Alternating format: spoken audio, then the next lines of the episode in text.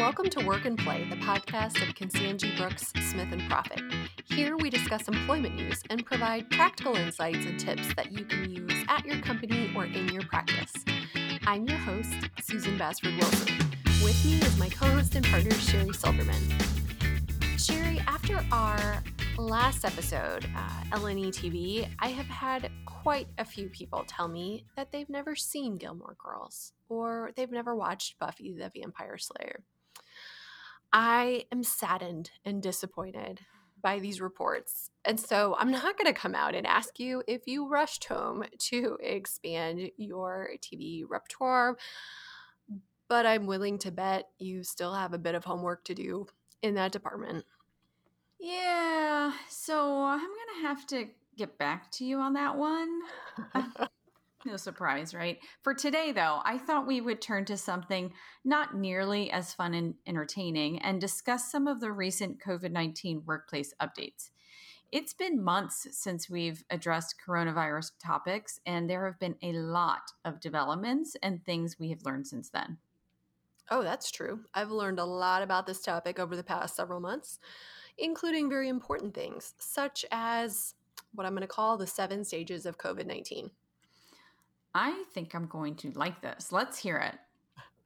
Well, much like the seven stages of grief, it starts off with denial or disbelief. Oh, disbelief. We haven't traveled to the state of disbelief in quite some time. Way to bring it back. I'm not actually sure that I've left the state of disbelief since March, but anyway. Yeah, I hear you. I hear you. All right, keep going. The second stage was frantic, uncontrollable late night Googling to determine if this whole coronavirus thing was fake news. Followed quickly by frantically trying to order toilet paper online because you realize that you are running out and every physical store within a 50 mile radius is out. Yes, I think many of us did that, or at least one of those things. The third stage of COVID 19 is bizarre deep cleaning. It's like if you go after the baseboards with a toothbrush, clearly that will ward off COVID 19. Okay, th- this was literally me for an entire weekend, plus, you know, some quality time with my vacuum. But how did you know? Well, we did have that episode about employee monitoring. No, uh, but, no. Uh, It's because I decided it was totally rational to deep clean my wrought iron staircase railing and the grout in the bathrooms. Clearly, very logical decisions. Um, stage four is making large amounts of banana bread using your homemade sourdough starter. Yes, I will say many loaves of banana bread and all sorts of other baked goods have been made and unfortunately eaten in my household during this period of time, but I still have yet to catch on to that homemade sourdough starter trend. I'm embarrassed to admit it, but I I totally jumped on that bandwagon, and you're then that, you're that person. I killed my starter after leaving it cold and hungry in the fridge for two or maybe three weeks. So I've concluded I'm not a good sourdough starter mom, but my actual kids are fine. Well, you know, you know that's what really matters. All right, so where is binge watching random Netflix documentaries, Tiger King and Gilmore Girls on this list? Well, that's stage 5, which also coincides with stage 6, which is melancholy and dejection, feelings of isolation and loneliness. Some of us may also experience rage, in this stage as well. Okay. And then what's the final stage? I think it's acceptance and hope. I'm, I'm hoping that's what it is, but honestly, I'm not there yet, so I can't say. Um, it might be another round of eating banana bread while watching The Office. Yes, well, I have to say I've mastered quite a few of these, and while finding out which store is adequately stocked with toilet paper is probably very practical information for all of our listeners, I do feel like I need to direct our conversation back to some of the actual return to work decisions that employers are facing now and address some of the tricky questions and recent updates. Hey, COVID-19 is is horrible in every way. And so I think finding something to laugh at right now is is basically a public service. And you're you're ruining my fun by trying to get me back on track to discuss actual legal stuff. You know, sometimes it happens when I have my lawyer hat on, but I'll try to throw in some interesting scenarios along the way. All right, all right. And in the category of being all lawyerly, it probably goes without saying, but today's disclaimer is the same one that we uh, said on the last COVID 19 episode. The guidance and the laws in this area are still constantly changing. As we recorded this show, a New York judge had just vacated parts of the FFCRA regulations, and we will discuss some of the red flag issues and questions that companies need to consider today. But before you make any significant decisions in this area, please check out the latest updates and talk to your employment lawyer to make sure that your choices are not going to create the next big lawsuit against your company. Completely agree. Okay, so I wanted to start out by summarizing some of the DOL's newest FAQs on the FFCRA. And I just realized I just said a lot of letters. So for those who don't speak our alphabet soup on a language on a daily basis, the FFCRA is the Families First Coronavirus Response Act. And that's the federal law that provides employees with paid leave for certain COVID 19 related reasons if they work for a company that has fewer than 500 employees or a public employer. Right. And those leave provisions are the paid sick leave component and then the expanded FMLA leave component, which is the leave that provides parents with a, uh, a partially paid leave if they cannot work because they need to care for a child whose school or place of care is closed. Exactly. And the DOL has been issuing FAQs to help provide some guidance to interpret the new law, and they do so by periodically adding questions and answers to this running list. Yeah, they're up to 97 as of the day we recorded this episode. Yep. And there's nothing really earth shattering in the most recent editions, but I wanted to highlight one of them, um, number 97, in fact. It's a scenario about an employer that furloughed all employees and is now selecting which employees to return to work. The question is whether the employer can extend the furlough for certain employees who the company believes will need to take FFCRA leave to care for a child if they're called back to work in person instead of just bringing them back to work.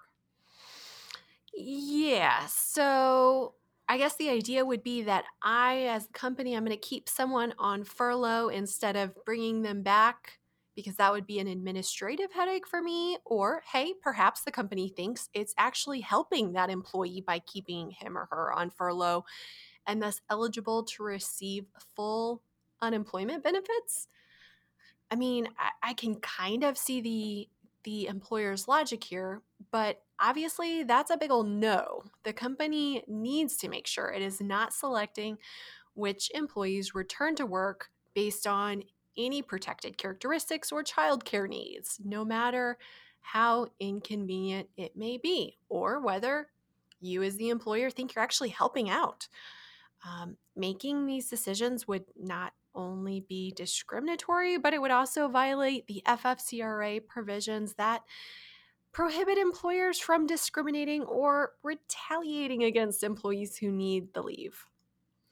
And that makes sense to people like us who deal with this on a daily basis, but I can see the frustration for these smaller companies who are just desperate to get business going again and want to select employees to return to work who will actually be able to return and work on a regular basis the struggle is real here. But if you can't pick the employees based on who's not a parent or who doesn't have a compromised immune system, which I feel I should repeat is a very bad idea, then what is the best practice here? If employers are bringing everyone back from a furlough, then they need to bring everyone back and then give leave to those who are qualified. But if a company is not in a position to reinstate all employees and is going to be making selections about which employees are going to return, the company should ensure the selection process is objective and not at all influenced by an employee's age or disability or parental responsibilities. So perhaps a company will base this on seniority or by categorizing critical personnel, or some other objective criteria. But whatever the case may be, once you've made those decisions, then you can tackle the other questions about who needs leave, what accommodations might be needed, and so forth as they arrive. Good point. And of course, you as the employer will allow employees to use all the leave to which they may be entitled. All right, another big agency that had a recent update is the CDC. Previously, they had a couple of different criteria an employer could implement in determining when it was safe to allow employees to return to work. And one of those options was for employees to receive two negative test results in a row, at least 24 hours apart. But that's not what they're saying now, is it? No. Now the CDC is only recommending testing for a specific set of circumstances and no longer recommending testing as a general method to determine when to discontinue home isolation. That's a bit of a shift, though, given all the stories I've heard about my friends waiting 10 or 14 days to get a test result. I'm I'm glad that they've made that change. I mean, if you're waiting 14 days, it's often a moot point. Correct. Now, keep in mind that certain industries and certain states and localities have their own requirements or recommendations. And I think many employers are wise to follow CDC guidance where they live in a state that does not have its own recommendations or where there's no specific industry standard. That way, if they end up having an outbreak and an employee sues for contracting COVID 19 in the workplace, they can show they used reasonable CDC approved procedures and were not negligent. So, you raise a good point there about employers being sued. And that's clearly happening. So, let's talk about it a bit. Um, many employee, uh, many of my clients rather, have asked me about having their employees or their customers sign waivers or releases so that if the employee or the customer does end up contracting COVID 19, then that person would be prohibited from going after the company for any type of damages. And I know you have some thoughts on this subject, Sherry. Oh, yes. I definitely have a lot of thoughts on this. First, as of right now, politicians are battling it out as to whether any new relief package will protect employers from coronavirus lawsuits. So stay tuned on that. Some states have already passed laws that grant businesses immunity from civil liability for COVID 19 related claims. Now, although the laws in these states differ, the general principle is that the companies have to ensure safety rules are followed and no laws are broken in order to receive the benefit of any immunity. Yeah, typically there's there's not going to be any immunity for gross negligence or recklessness or intentional actions. So it's not as if any of these um, state-specific laws provide a company a "do whatever I want and get away with it" badge. That's a movie quote, isn't it? But, yeah. Yeah, yeah, figure. Uh, yes. All right. But yes, let's assume you're in a state that does not have any such law or, you know, an employer says, "You know what? I'm doing all the stuff the CDC says, but I want to make sure I have additional protection. So I'm going to have my employees sign a waiver and say they won't sue the company if they get sick. What's your reaction to that, Susan? Well, I'd say there's a pretty solid chance that those waivers are not going to be enforceable for a variety of reasons. Um, in most states, waivers will not apply to gross negligence or willful or intentional conduct, so it, it's not going to help you there. And prospective waivers aren't generally favored in employment law, or you'd have every applicant sign one along with their application. Um, further, employees generally cannot waive workers' compensation claims. It's it's has public policy issues, so the release isn't worthwhile in that scenario. And finally, there are some states, uh, I'm looking at you, California, where there are actually laws creating a rebuttable presumption that workers who contract COVID 19 have a workplace injury that is covered by the workers' comp system. Yeah, so there are all sorts of legal problems with enforcing these. And on top of that, I think it can create some real morale and confidence issues, as well as some PR concerns. I've seen so many employers getting bad press nowadays for the policy decisions they're making, even if they're totally lawful. So while I suppose you could have your employees sign some sort of waiver, I think employers need to weigh the practicalities as well as the legalities of whether they're even worth the paper they're written on. I agree. So, what else is hot off the press as far as COVID 19 news is concerned? Well, we just experienced another COVID 19 whiplash thanks to OSHA. COVID 19 whiplash, is that is that another new symptom? Uh, not that I know of yet. You know, they they're constantly adding different symptoms, but no, I'm referring to the concept that these governmental agencies are issuing FAQs and guidance, and then suddenly doing an about face or pulling them without a trace. Oh, yes. I know what you're talking about. I would swear that there's a negative advice or a recommendation there and then when I go to find it, it's it's utterly vanished as if it never existed. I I was beginning to wonder if I uh, had had lost it until I spoke to other colleagues who experienced the same thing. Yes, it has happened on multiple occasions. So the latest one here is with OSHA. In July, OSHA gave new instructions for reporting work related hospitalization cases of COVID 19, which required employers to report cases of inpatient hospitalization due to confirmed COVID 19 within 24 hours of learning about it. The key here was regardless of the amount of time that had passed since the employee was last exposed to the coronavirus at work. Hmm. However, on the weekend of July 25th, under dark cover, I suppose, OSHA took down that FAQ from its website without publishing any notice that it was doing so. And the only thing that it left posted was general information with instructions about how to report any case involving either an inpatient hospitalization or death from a work related injury or illness. Okay, so presumably the withdrawal of the FAQ brings us back to treating work related COVID 19 cases like any other case under the existing hospitalization reporting rule, which hmm, requires work related inpatient hospitalization to re- be reported only if the hospitalization occurs within a 24 hour period of the work related incident. And the incident in a COVID 19 case, as with any other illness, would be the last exposure in the workplace to whatever caused or contributed to the condition, right? Right.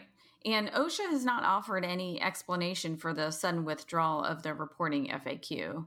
It's possible that the agency received many objections to the new interpretation because it was contrary to the existing regulation. But regardless of the reason, with the withdrawal of the FAQ, our OSHA attorneys are advising employers to report hospitalizations if they occur within 24 hours of the last exposure in the workplace. Okay, I am not an OSHA expert, I will freely admit, and I rarely say the word hospitalization so many times in five minutes. But it seems like this was an employer friendly change. Yeah, I'm right there with you. Um, I would agree. At, you know, for now, at least until they change the FAQ again. All right. So that covers some of the very latest in administrative guidance. What challenging questions are you hearing from our clients right now, Sherry? Well, I think employers are figuring out what screening questions they should be asking and getting more comfortable with mask requirements and temperature checks, although there are really interesting scenarios that come into play and localities that have their own quirky requirements. But lately, what's been on a lot of people's minds is whether employers can require their employees to get COVID 19 vaccine, well, when it exists, eventually, hopefully, in the future. I love the optimism. I'm quite a planner myself, so I say it's not too early to at least start thinking about this. Um, and you know, in times past, we would have said that healthcare providers can require vaccinations, particularly if there's a major health threat, but that other require employers, pardon me, requiring across the board immunizations are often best advised to simply encourage their employees to be vaccinated. Though I don't know, with COVID 19, are, are all bets off now? Well, it's a good question. I think that looking at administrative guidance as it pertains to vaccines for other illnesses and diseases would probably be a good place to start the analysis. I agree. Um, in March, the EEOC issued guidance addressing whether employers can compel employees to take the flu vaccine. And the EEOC helpfully noted that there is no COVID 19 vaccine yet. Thanks, EEOC. Um, and the agency's opinion for the flu vaccine is that an employee could be entitled to an exemption, meaning they wouldn't have to be vaccinated if the employee has a disability that prevents him or her from taking the vaccine. The exemption would be a reasonable accommodation that the employer would be required to grant then unless it would result in an undue hardship to the company. And another potential exemption is if an employee has a sincerely held religious belief that prevents the employee from taking the vaccine. In that case, the employer must also provide a reasonable accommodation unless it would pose an undue hardship. And of course, while we always reserve the right to disagree with the EEOC, I think that we'd probably all agree that the um, undue hardship criteria for either is a very fact specific legal analysis that you need to think through and document, please, before just saying, eh, it's too hard to make an accommodation. Right. Completely agree. But ultimately, because of these exemptions and the risk of discrimination, the EEOC advised that it is best practice to encourage employees to take the flu vaccine rather than to require it, like you mentioned earlier. And we don't know if the EEOC will issue similar guidance when a COVID 19 vaccine is approved, but I would expect they will say something about it. I'm sure you're right, though I have to say, as compared with the flu, I think the threat imposed by COVID 19 might make employers more inclined to require the vaccine, especially when you think about the differences between the diseases and all of the necessary safety measures that are required of employers due to COVID 19. I mean, I got to tell you, my county executive never required me to wear a mask and stay six feet away from everybody else for the flu. Yeah, definitely. So we have a little bit of time before employers need to make these decisions on a COVID 19 vaccine, but this is useful information as it relates to the flu vaccine because flu season is just around the corner. Thank you for that cheerful reminder, my friend. Unfortunately, of, I think full of joy today. You're right. All right. Well, let's. I think we have time to share one more question I've been seeing, and which, as a parent, is near and dear to my heart. The FFCRA provides for um, partially paid leave if an employee has to care for his or her child because the school is closed. What happens in the scenario where the school will be opening in person, but they provide parents with an option for virtual learning. If the parent slash employee chooses virtual learning for his or her child, is that employee eligible for FFCRA leave? Good question. And there are tons of ways to really pull at the heartstrings in this scenario, but I still think the answer is no. As of right now, the regulations specifically provide that this leave is only available if the physical school is closed. Now, the employee may have very good reasons for choosing the virtual option, but if the school is open, that reason for leave does not appear to apply. I'll be curious to see if the DOL adds some FAQs on this as schools reopen or kind of reopen, but as of now, this would not be a qualifying reason. I agree. Well, I'm kind of afraid to ask, but do you have any wild COVID related stories that you'd like to share before we wrap up this episode? Are you asking me if I have a Florida man COVID story? I have plenty. Um, it's hard to choose, but you know what? Actually, there's one out of California that's just too good not to share. Mm-hmm. There was an employee at a coffee shop, a barista, who refused to serve a customer who wasn't wearing a mask. And then the customer posted a photo of the barista on social media, calling him out for refusing to serve her. In a fantastic turn of events, the post inspired supporters of the employee to start a GoFundMe account to raise um, what they call tips, um, commending him for standing up to a Karen in the wild. Um, and those are the words of the guy who set up the GoFundMe account, not mine, not mine. Um, and it and it quickly raised one hundred and five thousand dollars. Wow. Now, the customer defended herself and said she was discriminated against because she was unable to wear a mask, citing, get this, a 2015 pelvic exam and a handwritten note from an anonymous chiropractor. Way to double down, ma'am, though I'm not sure that I want to know how the 2015 pelvic exam is relevant to wearing a mask. Yeah. Um, and it gets better. So now that customer is claiming that she's owed half of that $105,000 that was raised for the employee. She says she's spoken to attorneys about taking her case, but I guess they're too expensive. So she has set up her own GoFundMe account to pay for her lawyers to get half of that money. And, you know, not surprisingly, she's not doing quite well with that. Wow. Go figure. Um, it's not my area of law, but I I doubt any lawyer would want to take her case on a contingency basis. Agreed. Um, so did I make good on my promise to to throw in some interesting scenarios? You did. It seems like there's never a shortage of those in our world. Agreed. Agreed. Thanks for joining me today, Sherry. Thanks, Susan.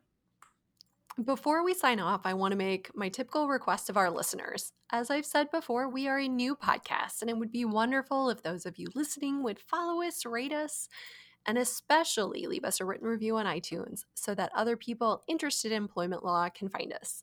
Thanks for joining us today, and we hope you tune in again in a couple of weeks for the next episode.